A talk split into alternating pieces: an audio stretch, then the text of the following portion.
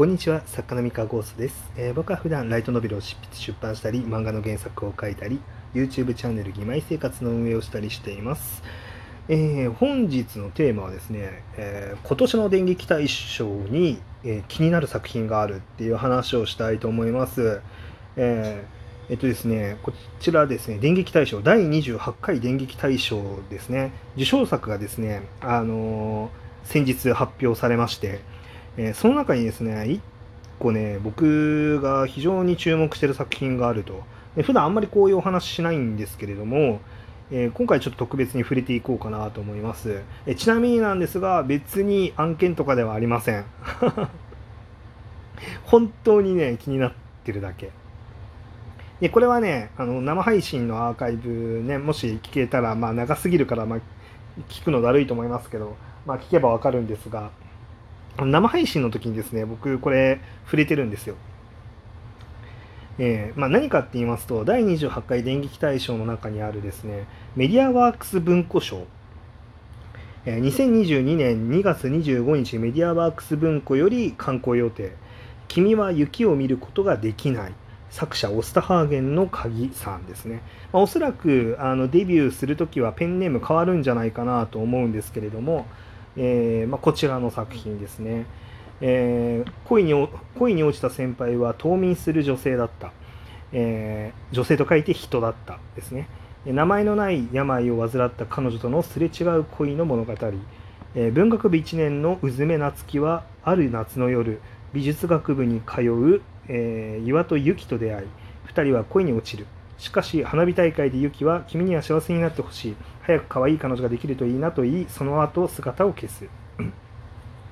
消息を探るためにキャンパスを訪ね回った夏希が掴んだのは彼女の奔放な交際歴と、あの子は冬は学校に来ないよという元彼の謎めいた、言葉だった。もう一度会いたくて何とかしてユキの実家を訪れるが、そこで彼女が冬眠する病に侵されていることを知る。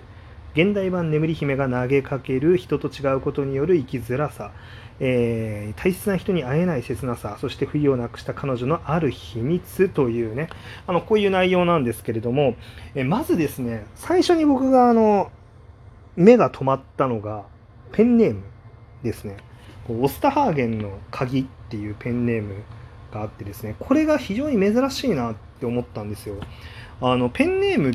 てなんだろうな、人の名前をつけないパターンもあるんですけれども、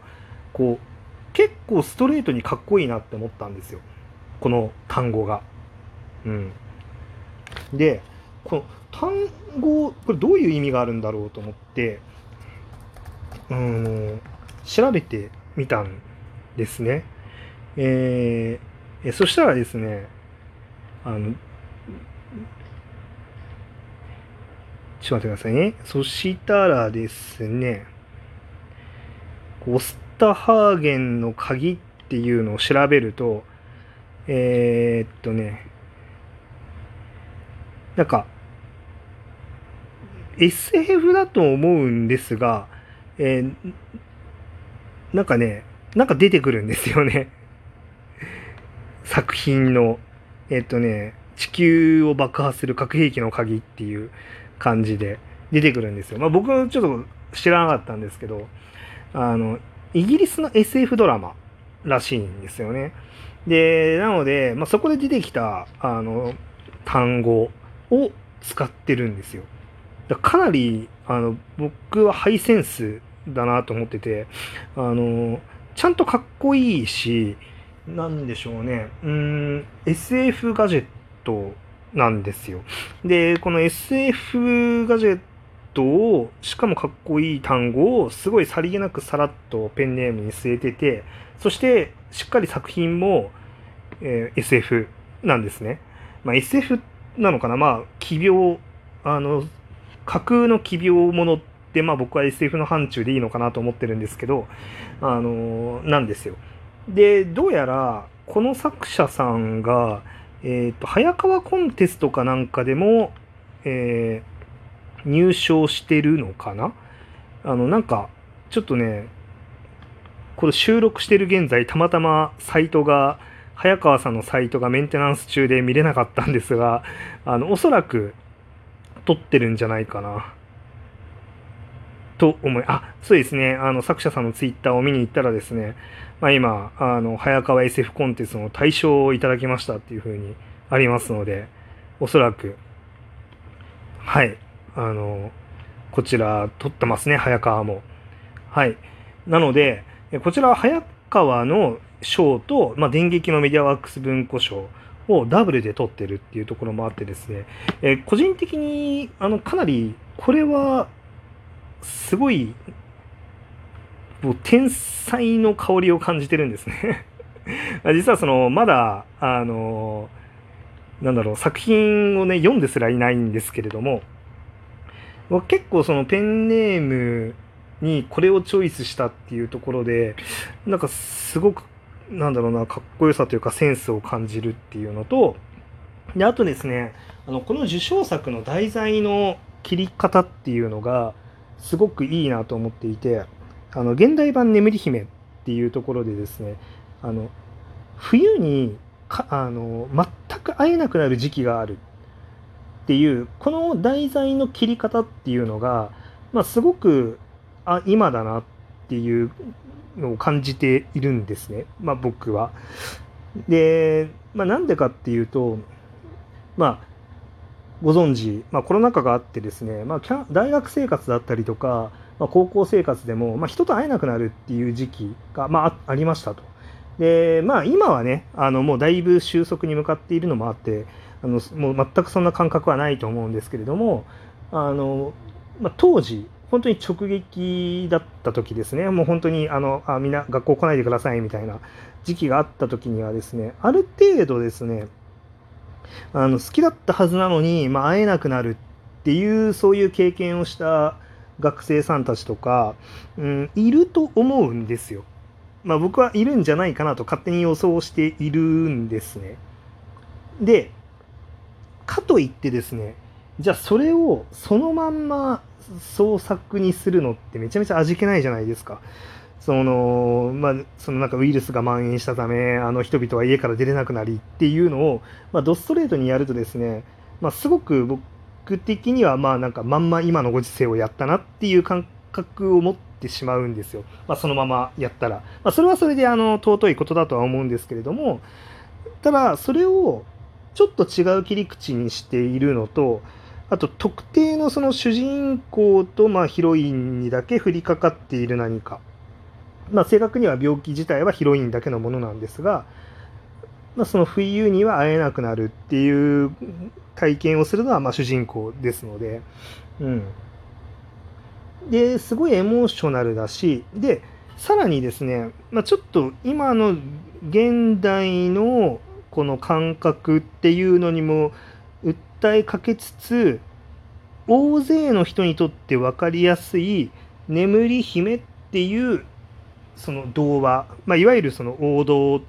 と呼べるその型っていうのがあるわけですよね、もともと眠り姫っていう。でそこと、紐づけることによってより強固に分かりやすく、なおかつ、深く理解深く心にグッとくるような題材の組み合わせ方をしているっていうところで、すごいこれはいやかなりいいんじゃないかなと、まあ、思っているわけですよ。まあ、この受賞作のね世に出る時に、まあ、どんなプロモーションのもと世に出るのか、とか次第ではありますけれども、個人的にはこれは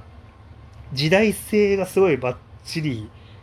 だと思うので、うまく届きさえすればめちゃめちゃ売れるんじゃないかなとも思ってるんですよ。で、まあ、みたいなことを考えたりとか、まあ、いろんなことを考えてちょっとこの作品は個人的にかなりの推しですね。でこれは久々にがっつりこれ買って、もうすぐ出たら買ってすぐ読もうっていうふうに思いましたね。はい。で どういうふうに調理してるのかっていうのも、ちょっとやっぱ気になるので、はい、っていう感じで、まあ、結構久々にですねめちゃめちゃワクワクする新人賞のね発表だったなっていうふうに思っております。まあとはいえですね、まだねタイトルしかもその受賞時のタイトルと受賞時のペンネームとあらすじしかない状態なので何とも言えないんですけれども、まあ、もちろんですね受賞作っていうのは全てやっぱりレベルが高いので、まあ、こちらの作品に限らず、まあ、本当全ての、受賞作絶対に面白いなと思うので、まあ、読んでいきたいな。ただ時間がね全部読んでいくのなかなか時間がこうかかってしまって、もう僕はその作家として自分の作品を書かなきゃいけないからなかなか全部を読むっていうのは難しいんですけれども、まあなんか面白そうなものだったりとか、まあ、結構いい評価を得ているものとかがあったらどんどん読んでいこうかなと思っております。はい、というわけで今日はねちょっと今年の電撃大賞の受賞作の中に気になるやつがあったっていう話をさせていただきました。はい、こちらの作品ね本当発売2月25日なんで、まあ、ちょっと遠いですけれども楽しみに待ってようと思います。で最後にもう一回、こちらこんなにベタもめしてるんですけど、全く案件でもなければこの作者さん知り合いでも何でもないです。本当に現時点ではねまあ、同じ作家なのでそのうちもしかしたら知り合いになることもあるかもしれませんが現時点では全く知り合いではありませんのではい、ただ激推しを一方的に激推ししてますというだけの話でございます。はい、というわけで、まあ、こんな感じで今日みたいな話は結構珍しいですけどざっくばらんに最近気になったこと注目していることとかを話したりとか、質問に答えたりとか、まあ、そういうラジオ放送ですのでよかったら他の放送も聞いてみてください。じゃあ今日の話は以上です。それでは。